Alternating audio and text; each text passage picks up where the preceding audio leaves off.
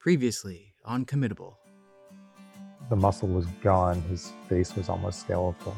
And this was in a period of a few months. Seeing that and just feeling like uh, you were so broken. A Section 12 is an order of emergency commitment that finds that there's reason to believe persons not hospitalized will be dangerous to themselves or others. The reality is, when people get to the door of the psych facility, they may be presented with this paperwork and not informed about the rights that they're giving up by signing in voluntarily. This is Committable.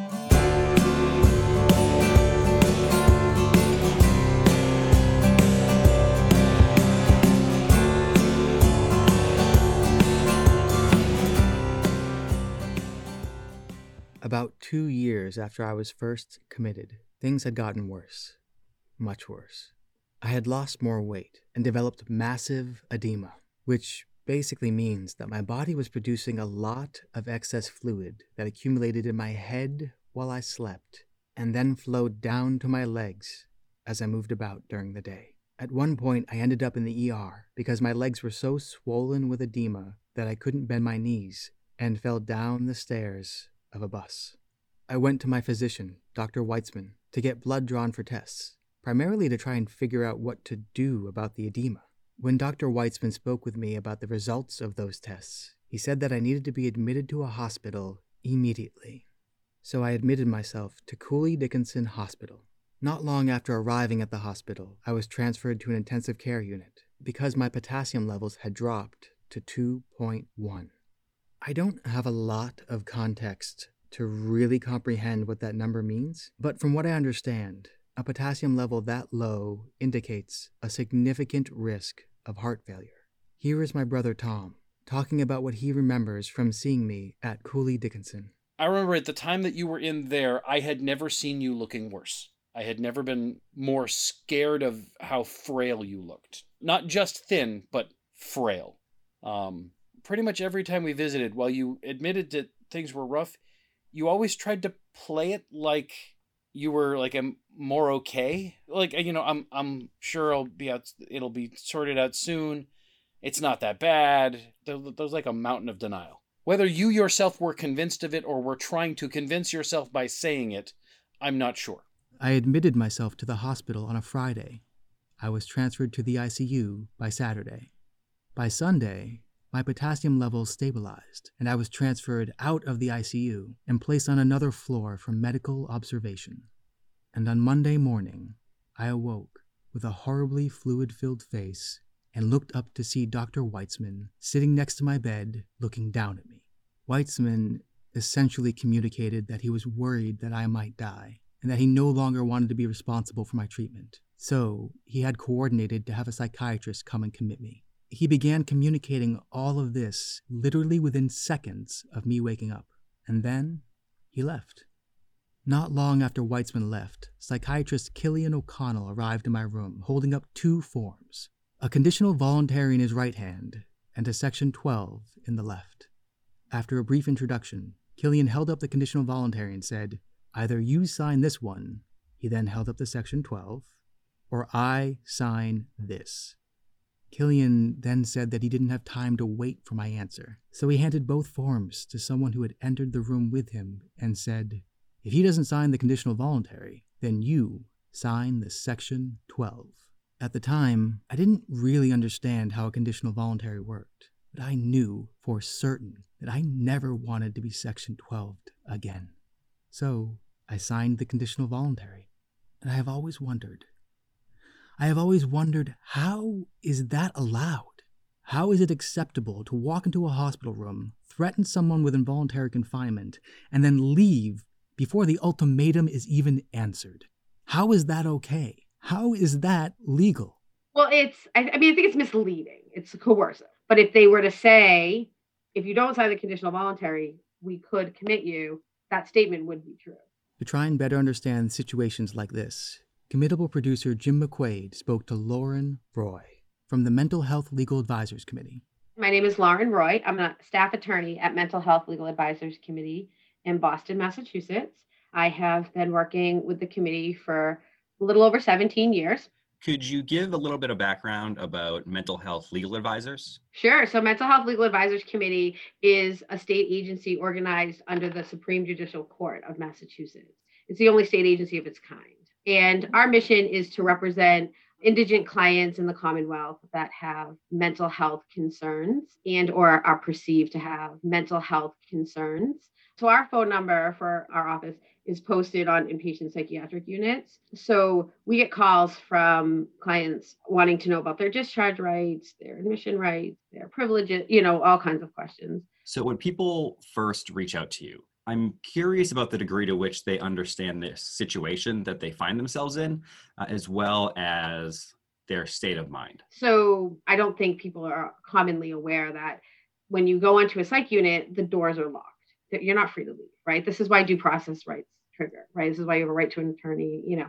So clients used to say when we would, you know, bring them up to the unit when I worked in hospitals, and clients still say this now, some are shocked by that. They're shocked that the doors are locked. They thought it would be just like any other hospital unit, and they get initially very, very scared. And it is scary, right? I think it's not like going to a medical floor because you broke your ankle. You're not able to just get up and leave if you wanted to. you know that's why we get a lot of calls we get a lot of calls on on that initial admission process because a a lot of the papers that the client signed don't even really they don't understand what they're signing for the most part. The papers are thrown at them and even if they're explained to them even if they're witnessed by people which they all have to be um the clients you know they're overwhelmed at the time right? And in some of their mental status may be off anyway. So it's just a really hard time for them to understand. And they have several papers to sign not just the legal papers. It's you know the regular hospital admission. It's like a stack of papers at once that they need to look through. And our frequent call is about i don't know what i signed you know what i mean? I don't know what status i'm on. I don't know if i'm here voluntarily or not. And a lot of people think they're there against their will even when they're there on a conditional voluntary because they felt like they didn't want to be there. So you'll frequently hear people who say oh i signed a conditional voluntary but i don't want to be here. They told me if i didn't sign this they would commit me. So when people reach out to you, they're reporting that they're sitting in this room with all these papers. They're scared, they're overwhelmed, and someone on the staff tells them either sign this or we're going to commit you. Pretty much. Or we'll hold you under Section 12, which will follow the process of committing you. Yeah. So that just really jumps out at me. Is is that legal? So I mean, I think we're not there during that time, right? But that's what people have reported sort of it goes on and you know if i've seen it go on that way right? Like because you can't be on a unit hospital unit without being on one or the other right? So you're either on a section 12 or a 7 and 8 if you've been committed or you're on a conditional voluntary okay? So it's either or and i think it's presented to clients that way. Is it legal? No but i think i think it's it's somewhat true if they say it that way but it's not giving them the full picture. But it, it is illegal to present things that way? Well, it's, I, I mean, I think it's misleading. It's coercive. But if they were to say, if you don't sign the conditional voluntary, we could commit you, that statement would be true. I'm just curious what the implications are for using the term voluntary at that point. I know, you know, I know. I think that that's hard. And it's called the conditional voluntary for that reason, because it's conditioned. But does the person in the situation where they're confronted with commitment is there somebody there that sits down and explains things to them? Whoever's signing the paperwork is the person who should be reviewing all of that. Should be. Should be. Yeah. And when you ask people, our clients will say that they never heard that or they didn't really explain that. You know, we, we get complaints about that a lot. So in theory, there is supposed to be a person who's explaining all of these rights to them.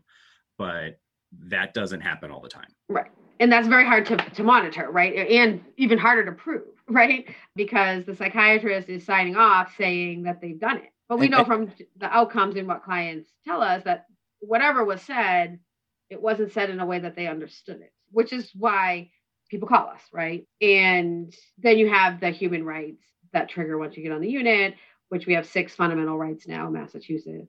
Here is committable contributor Michelle Stockman with the six fundamental rights of persons receiving services at inpatient mental health facilities in Massachusetts. Six fundamental rights of persons receiving services at inpatient mental health facilities in Massachusetts, prepared by the Mental Health Legal Advisors Committee.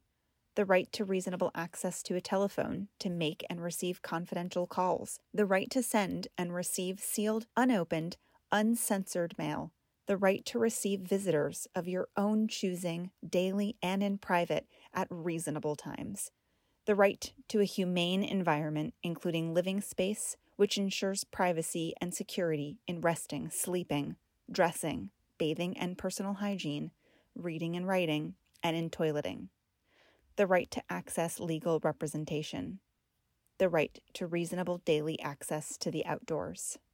After I signed the conditional voluntary, I was confined to a wheelchair and wheeled into a psych ward with the distinct and now familiar click of magnetically locked doors shutting behind me. My mother found me on that psych ward not long after I was wheeled in. Here is what she remembers. I remember going to the psych ward. Um, I've thought a lot about that day and that image, walking into that locked ward and seeing you sitting there in a wheelchair on the side, and the tears are just streaming down your face. And I know there's nothing I can do. I want like hell to grab you and run out that door, and I know they're not going to let me. And then trying to figure it out and trying to talk to Killian, fucking asshole, um, trying to explain to him that some of the stuff we were already doing and this blah blah blah and this and that, and he's just looking at me like, "Yeah, little girl," um, Hmm. and he totally ignored everything I had to say, and I couldn't do anything. Those tears that she saw were from fear, from feeling helpless, and from confusion, because I didn't understand. I didn't understand why did this happen again? I went to Dr. Weitzman because something was wrong and I wanted to work on it. I asked for help. And when he said that I needed to go to the hospital, that's what I did. I admitted myself. I complied with treatment. So, what happened? At what point in all of that did involuntary commitment become necessary? Here is committable contributor Brian Patrick Williams reading an excerpt from medical records written by Dr. Weitzman on the day that he told me that I needed to admit myself to the hospital. History and Physical. Robert Weitzman, MD.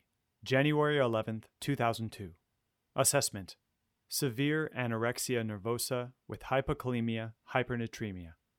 Plan Will admit. Will recheck labs, EKG. Psychiatric consult will be obtained.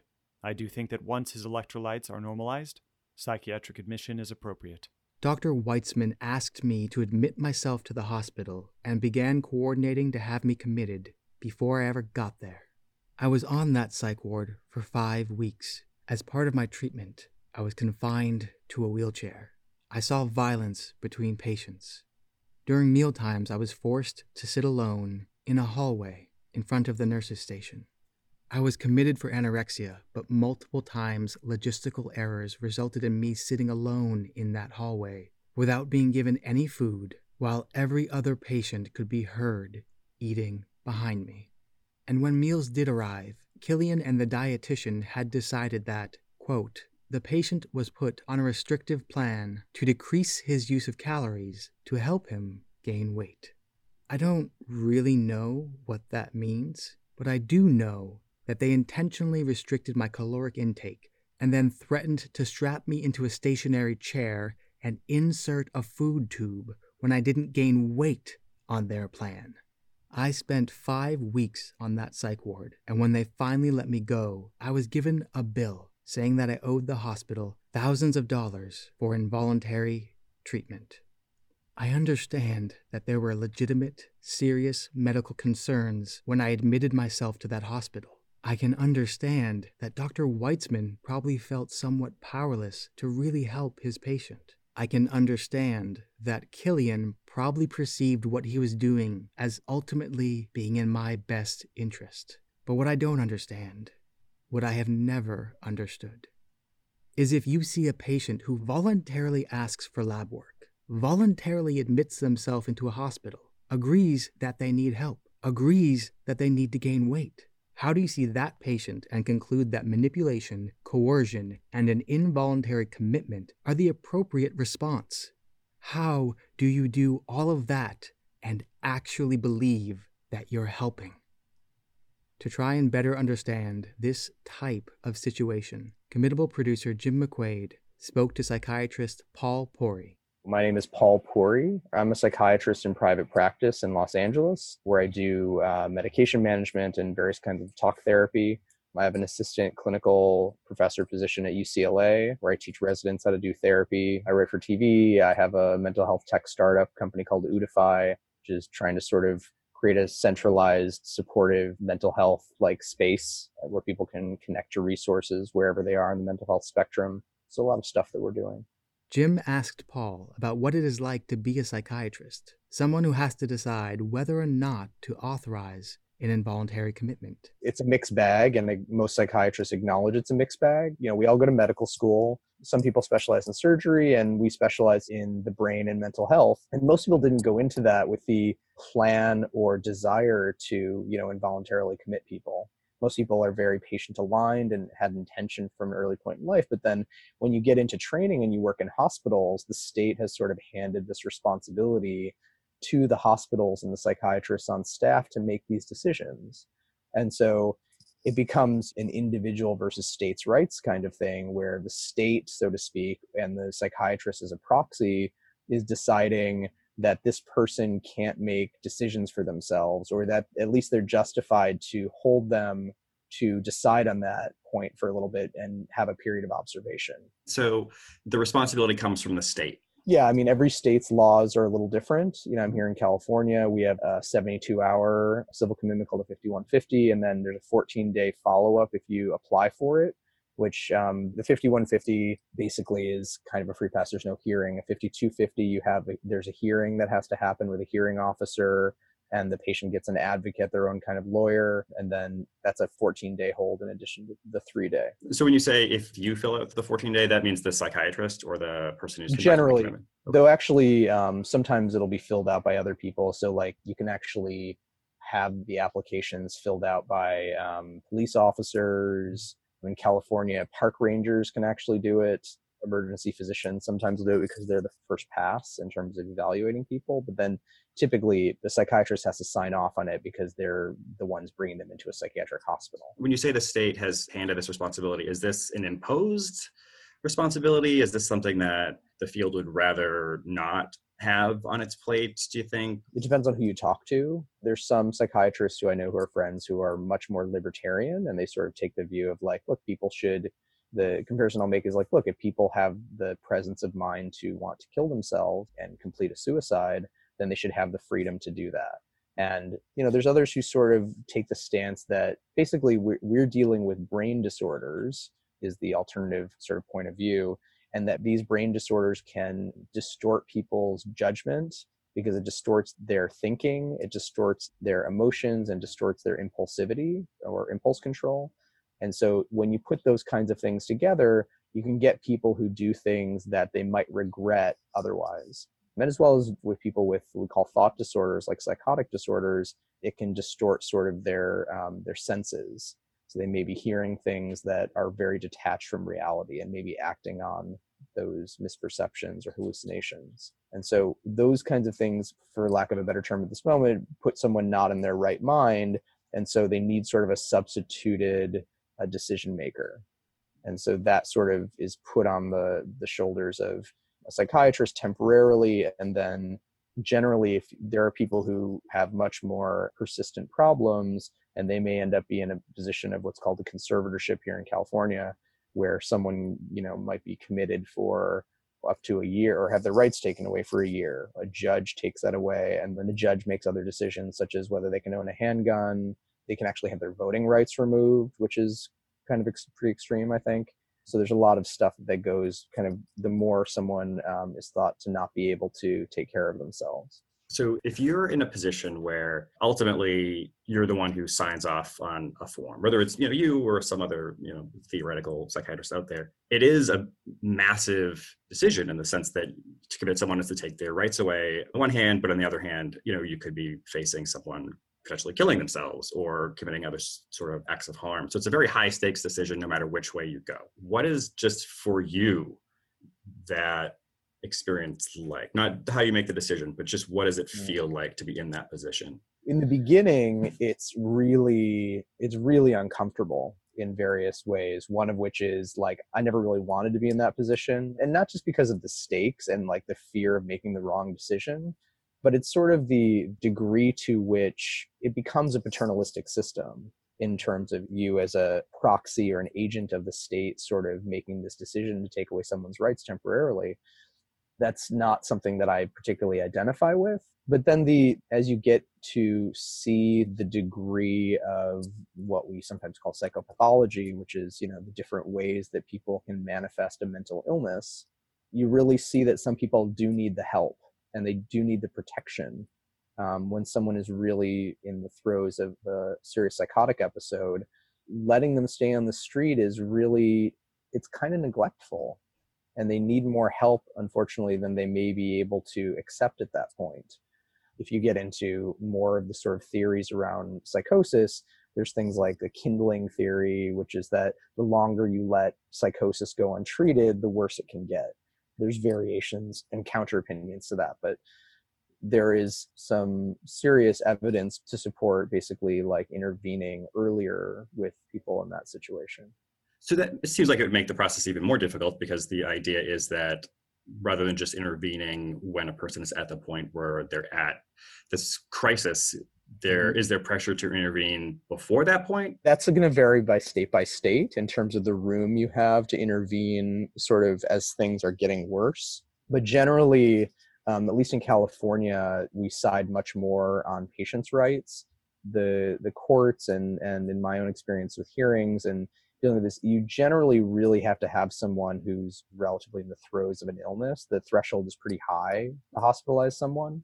You know, if someone, for example, has a um, plan to complete suicide in a month from now, you can't actually hospitalize them, or you're not supposed to be able to. I'm sure there's people who skirt the law or, or press the boundaries of that. You know, or they'll say, you know, I'm going to do it five years from now, or I'm going to do it if these jobs don't work out, or whatever the thing is. You can't actually preemptively hospitalize someone because what are you mm. going to do? Keep them locked up for years mm-hmm. on the possibility that something happens? The Right. system isn't designed that way. I mean, it's hard enough to get insurance to pay for someone to stay in the hospital a week, let alone a month or longer. So the threshold's pretty high. Is there an official threshold in California? Is there a standard or The criteria, you know, on the forms is basically um, danger to self, danger to others, or what we call grave disability, which is um, inability to manage food, shelter, or clothing due to a mental illness. And so the threshold in terms of danger to self is generally like considered to be sort of an acute threat in both of these, an acute threat to self or acute threat to others. Um, again, is there some room for interpretation with that? Generally, it's in the the situation. So if someone has written a suicide note, that's considered acute enough.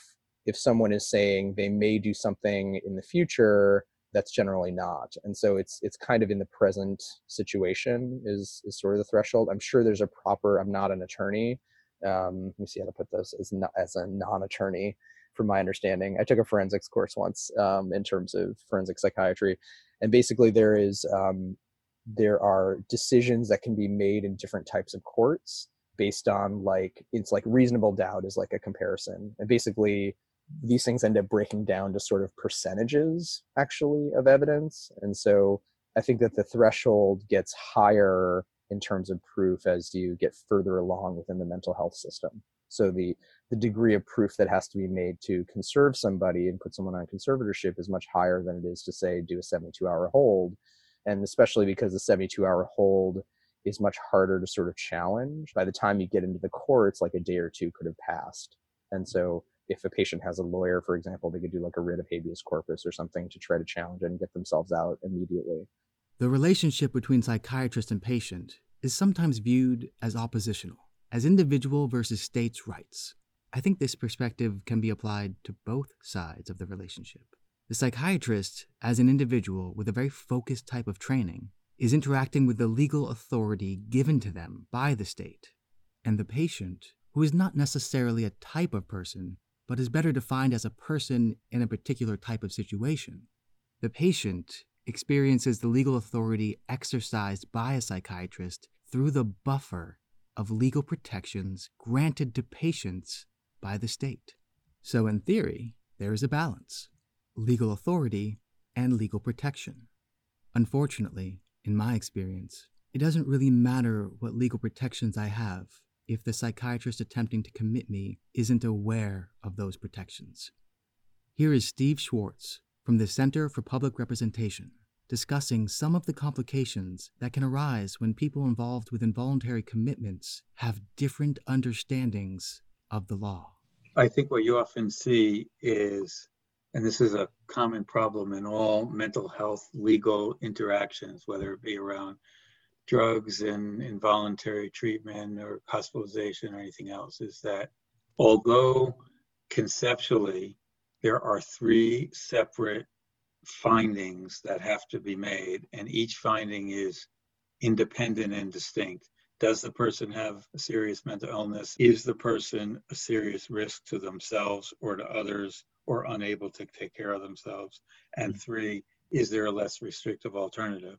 What you often see is that instead of being three independent findings, that they become intertwined and interdependent. You see lots of situations where what's really happening is they're starting at the back issue. The person has no place to live, they're homeless, uh, they're not willing to go to a certain shelter or something else like that. So there's a concern that there's no alternative, meaning no safe place for them to even sleep. So that shows that the person is not able to take care of themselves. So you, you meet the third standard, then you meet the second standard because you can't take care of yourself. And if you can't take care of yourself enough to even know like where to sleep or where to eat, that must mean you have a mental illness because you must be confused and disoriented. So although the law reads you go in the opposite order. So if you don't find the person has a serious mental illness, you don't ask the next question. Because if they don't have a serious mental illness, even if they were dangerous to themselves, you know, because they had a terminal illness and they were not willing to continue to, you know, take cancer treatment. But they were quite mentally capable. But they said, you know, I just kind of had it. I'm going to, in my life, or not take this or not do that. That person should never get committed because they don't have a mental illness. They may be dangerous to themselves. They may be, in that sense, in fact, articulating an intention to take their life, but they're not mentally ill. They wouldn't get shouldn't be committed. The law is often viewed as separate from the relationship between patient and psychiatrist. But when it comes to involuntary commitments, the law is not separate from the conversation. The law is the conversation. Because without the law, I simply say, no thank you, and get to go home. Here is committable producer Jim McQuaid speaking with psychiatrist Paul Puri again. And so when you are in the position where you are in the presence of someone who may fit into one of these three categories danger to self, danger to others, or grave disability.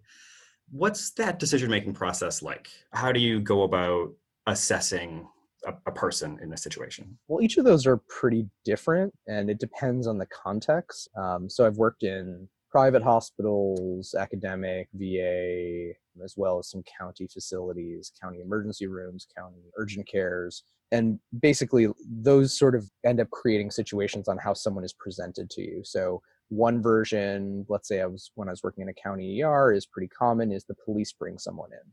And so they'll bring someone in, they'll fill out the basic paperwork, and their situation might be person was running in traffic, screaming at traffic without any clothes on, and then shouting about God. And so, you know, they're not mental health professionals, but they say this person seems crazy, quote unquote, to me. And so we're going to bring them into a psych facility for evaluation. What our job then is to do an assessment to the degree to which the person can communicate and degree to which we can get information about them to understand what's going on. And so that might mean that this person is intoxicated. They could be on meth or cocaine or something that can cause hallucinations. So we're going to get a toxicology. We're going to talk to them to the degree to which they'll talk back to us and answer questions. And then if we have collateral sources, we'll try to get those. So what did the police see? If we can get ID on them and we can talk to family members or friends, we'll get that information so we can get a fuller picture and then sort of decide is this based on all this information is this a problem that is actually impairing their ability to take care of themselves? So you know you could make an argument in that case for danger to self because they're running in traffic that's dangerous behavior. Was it intentionally to hurt themselves? We'd be trying to determine that. And then inability to manage food shelter clothing would be made as a, an argument that they're not dressing themselves in public that they're running around naked. So that would be an argument for that aspect of grave disability. So was that based on a psychotic process, such as I had a patient who used to run around naked because he thought he could escape the devil faster that way. He'd be faster without clothes on. That hmm. was his thought process with it, which internally yeah. makes sense. There's a logic to it. Exactly. And that's true with most psychotic disorders. There's an internally consistent logic. So basically, is this something that is temporary and that can be treated, you know, immediately or that will abate as their intoxication goes away, or is this more of a persistent problem, such as schizophrenia, where we have concern that they're going to need a longer period of hospitalization or at least a longer period of observation. So sometimes we're in a position of not knowing, you know, we're acting on incomplete information. They're clearly psychotic, they won't answer any questions, their urine toxicology was negative, we can't get any other information on them. Okay, we're going to need to hold them for a few days to try to figure out what's going on, give them maybe a little bit of an antipsychotic if they'll accept it, and then see what happens. So that's sort of a process for that. Danger to self and danger to others are their own unique situations because danger to self is like who decided that they are there. So did a family member have concern about them? Did they bring themselves in? We get people all the time, and I don't work in a hospital full time anymore. I just consult or, or teach. But people will come to check themselves in and they'll do it on these very loose terms, such as like, I'm worried I'm going to do something and so it's very sort of incomplete. And generally, if those people are hospitalized at all, because there's usually bed shortages at hospitals all over the country, then they'll get admitted voluntarily, not on a hold involuntarily. But then, you know, sometimes people will get brought in because they are planning something, but they're denying it. And so, mm-hmm. you know, you get all these variations and situations. And so, if you don't quite know, so let's say, um, somebody got brought in with an overdose, but they deny that they actually tried to kill themselves. They said, Oh, I only wanted to go to sleep, but I did take 20 sleeping pills. Now we're in a situation of saying, Okay, that doesn't quite seem plausible. It's concerning. I probably need to hold this person to evaluate longer and maybe to medically stabilize them too. So I'm going to hold them to try to get more information and see if they'll open up about what happened. But there's enough evidence here that they took 20 pills and not two or three that I can say, okay, this is worth hospitalizing someone for a few days for further observation to see are they going to try to do something else to hurt themselves? And can we try to get to is there underlying depression? and, and things like that? when you are in the position to make these kinds of assessments do you feel self-doubt sometimes? Do you feel like relentlessly confident? I mean what's it's like what's the what's the uh, experience uh, for just for you? I'd say it varies. So sometimes you know you say like this is what the law was written for. This is a slam dunk sort of situation. It's very clear that they need to be held. And sometimes you know the patient will challenge that and they'll get a hearing and you'll lose even though you think it's a slam dunk. Like it's so obvious that this person isn't together. You know they're paranoid and you know they've been building you know a shelter inside of their apartment to shield themselves from microwaves and aliens and whatever else but they're really articulate and so they're able to convince like a judge or a court advocate that they shouldn't be held and they win and so sometimes being feeling very right doesn't really matter and sometimes there's situations where you say I really am not certain, but I think there's a danger here if I let this person out right away. There's too much uncertainty. And so I'm going to hold in California, the 72 hour hold is intended to be an observation period. It's intended to sort of gather more data to really see is this person ill enough that they need more help from the mm-hmm. system and where they can't take care of themselves or that they're a danger? There's a, a lot of uncertainty that can happen with this and sometimes you talk it out with colleagues to sort of get their perspective on it and try and get also like our other people on board with this? So sometimes the family is really in support of it that can sort of help your case. And sometimes the family really wants to take them home and sometimes that'll soften the decision and say okay you know what? I think i'm okay sending them home because there's 15 people that are going to be watching them so if they need to be brought back in they will. And sometimes the family is very encouraging to bring them home except they're very naive and they don't really understand what they're dealing with. Those cases you know it could go either way. It seems like the role of the 72 hour period and the potential 14 day commitment periods are a combination of crisis management, observation, and preparing the person to re enter life. It sounds mm-hmm. less like there's a focus on not God, I hate to use the phrase I mean, healing the patient or it's it's you know we're dealing yeah, with the yeah, yeah. system is most definitely not designed for really creating a healing environment i mean there are exceptions to that and and you know if people are in sort of private pay situations if they can pay out of pocket and they go to you know Sierra Tucson or one of these very prestigious places, then they can go for months at a time. And then basically you're in a much, you are able to sort of address like deeper issues and really mm-hmm. manage mm-hmm. it.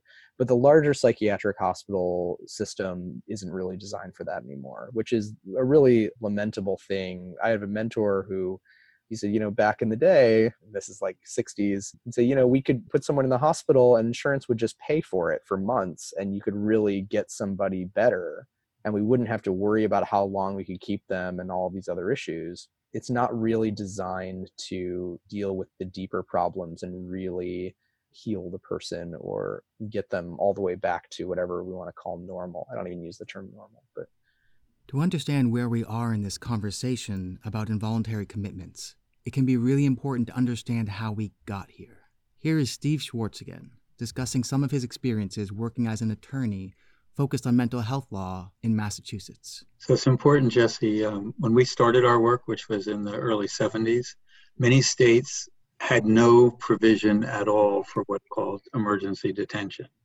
In fact, they even had no serious protections for long term commitment. But as a result of some civil rights cases that were brought in the late 60s and the early 70s that held that you could not deprive a person with psychiatric disabilities of their liberty without a hearing, without a good reason, without the right to a lawyer, states began to reform their laws. Massachusetts was one of the first to do so. And when it did it, it actually required a fairly in depth process and a pretty rigorous standard for long term commitment. Long term commitment was for six months or a year or longer, which was novel across the country because there were no protections in many, many states. So Massachusetts was one of the states that set up these more rigorous standards and procedures to safeguard the inappropriate deprivation of freedom. When Paul recounts a perspective from his mentor that in the 60s and 70s, psychiatrists could keep people in hospital for long periods of time and really focus on getting that person better. From a certain perspective, that could be true. But from another perspective, in the 60s and 70s, people could be held in hospital for psychiatric treatment for potentially indefinite periods of time because there were virtually no laws protecting them. This perspective could also be true. But when it comes to a difference of perspective, this is not a debate. This is not a simple disagreement. Because when it comes to involuntary commitments, one side of the conversation has virtually unchecked legal authority to detain the other. Here is one last segment from the conversation between Jim McQuaid and Paul Puri. This is the fascinating, but also seems like impossible challenge that you guys face is that you are making decisions based not on what's actually occurring in the person's head, but what signals are they presenting, right? So if somebody is composed, then they have that social skill to hide whatever it is because they know how to navigate the situation they know how to hide their symptoms versus someone who isn't composed uh, and doesn't have those capacities and so to see past the mask or to see you know just to parse out the signals that you're dealing with mm-hmm. um, it seems in some ways very subjective i would imagine to other people and and there is a degree of subjectivity to it absolutely but i think you know we aren't mind readers but we can get you know the more sort of skilled you get you can get better at sort of pattern recognition and understanding what certain patterns mean. I have seen psychiatrists who get a little too cavalier with that in terms of assuming that something means something about someone's internal state when there are alternative explanations but that yeah, generally what we do is something called the mental status exam, which is sort of what we call the psychiatric equivalent of a physical, and that looks at various domains of someone just on an interview. So there's appearance, behavior, attitude, speech patterns, thought process, thought content, insight, judgment, and cognitive functioning. And so you're looking at all of these different domains for signals about, you know, based on the clinical picture and everything else you know, to sort of be suggestive of something. And so what we're looking for is sort of inconsistencies or consistencies with the story, what supports it and what goes against it based on the observations and certain things fit into certain patterns. So someone saying that they you know have a million dollars in the bank and that they live in a big mansion but they're like in totally disheveled clothes and apparently haven't bathed or showered in like two weeks and mm. are rambling periodically there's an inconsistency there with their story.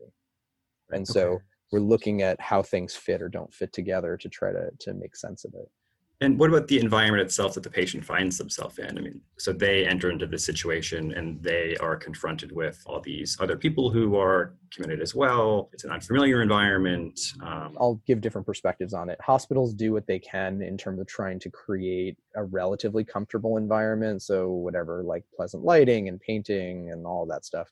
But from the patient experience, yeah, it's terrible because they they're going into an environment typically they don't want to be in. They're being held against their will. They can't leave. Generally, most psychiatric hospitals that I've seen and bigger ones are different. They're a mixed population.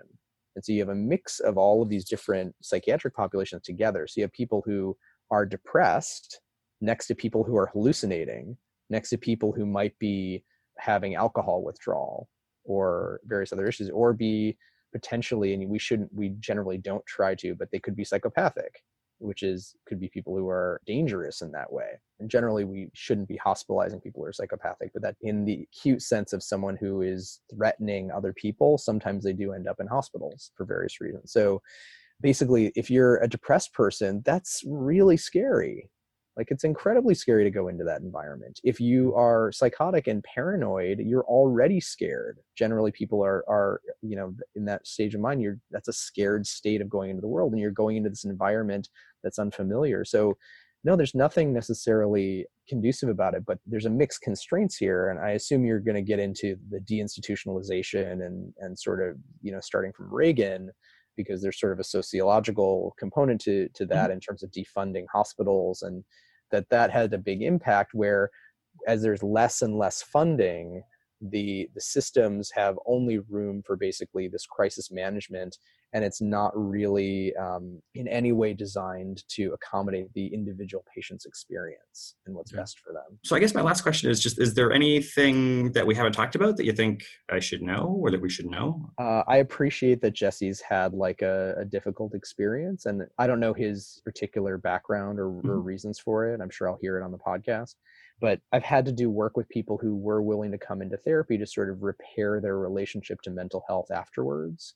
And sometimes it's really sort of tiptoeing because, I mean, I had a patient who had very severe bipolar disorder and he was traumatized by being hospitalized against his will and had so much anger at the system because of it and very understandable like it felt horrible for him but he was also doing incredibly dangerous things he put himself into situations where he actually got very physically hurt because he was manic you know was driving recklessly and you know his family was very concerned about him and and he only got hospitalized once and then we found ways to work around it without him having to be hospitalized but it was pretty understandable his perspective and yet still necessary for his own protection and that sort of quandary that we even though we are sentient aware beings Mhm. that seemingly should be able to make all decisions for ourselves that our own brain can betray us our own senses can betray us that we can't know and see everything the way that we think we can and that sometimes other people might see better than us that we all have Mhm. blind spots basically is a tough thing for i think all of us to reconcile The way you phrase that, I think, applies. He he is pretty suspicious of things like therapists and getting treatment and things. Whereas it's like I have encouraged him to, you know, I, I see a therapist and all that. So, but yeah, I know that kind of lingering effect is there. And I think you know, some of what you said, I think he could find heartening. I'm, I'm hoping. for that i think it's just a matter of hopefully he can find someone that he can trust and if you can build that relationship then it can go from there Right, right, exactly. The last part of this interview has stuck with me. If you have asked for help and been harmed by the treatment you received, how do you repair that relationship? How do you feel safe asking for help again? What options do you have when you know for certain that you are committable? This season on Committable. The person who signs the form that takes you into hospital is not a doctor, it's a social worker. You look surprised. This is important, it's very important because I think it's one of the few really clever things that ever happened in this otherwise chaotic country that I live in. There may be a person who's dealing with their mental health in a way that's maybe not always healthy and adaptive, and you have the family around them who's on the front lines of dealing with those behaviors. And I remember it being really hard to explain to families that inpatient hospitalization is purely for containment and safety. You'd never see that case. It would never stand out. Like I said, no state, zero, indicates in any way that is publicly available how long a person is held. And there isn't any science underneath the diagnoses. They're entirely phenomenological. They are based on symptoms. So, philosophically speaking, if I don't have the symptoms of bipolar, I am no longer bipolar. But bipolar is chronic. So, shouldn't I still be medicated? And I'll become bipolar again if I don't take my meds? Well, I don't take meds. And I haven't had an episode of mania or depression in years. So, was I never bipolar? If we don't know the answers to those questions, there's a lot we don't know about who we're locking up and why.